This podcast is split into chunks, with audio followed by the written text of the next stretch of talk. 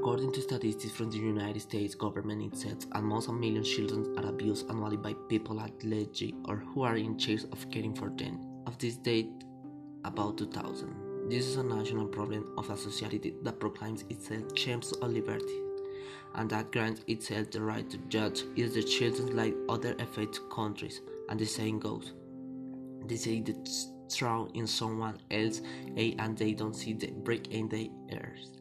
The City of Miami Department of Health and Human Services Children's Bureau has reported that most children who are abused face physical, sexual, and emotional abuse. In more than half of the cases, those who abuse the children are people they trust, who are usually their own parents, relatives, caregivers, teachers, or coaches.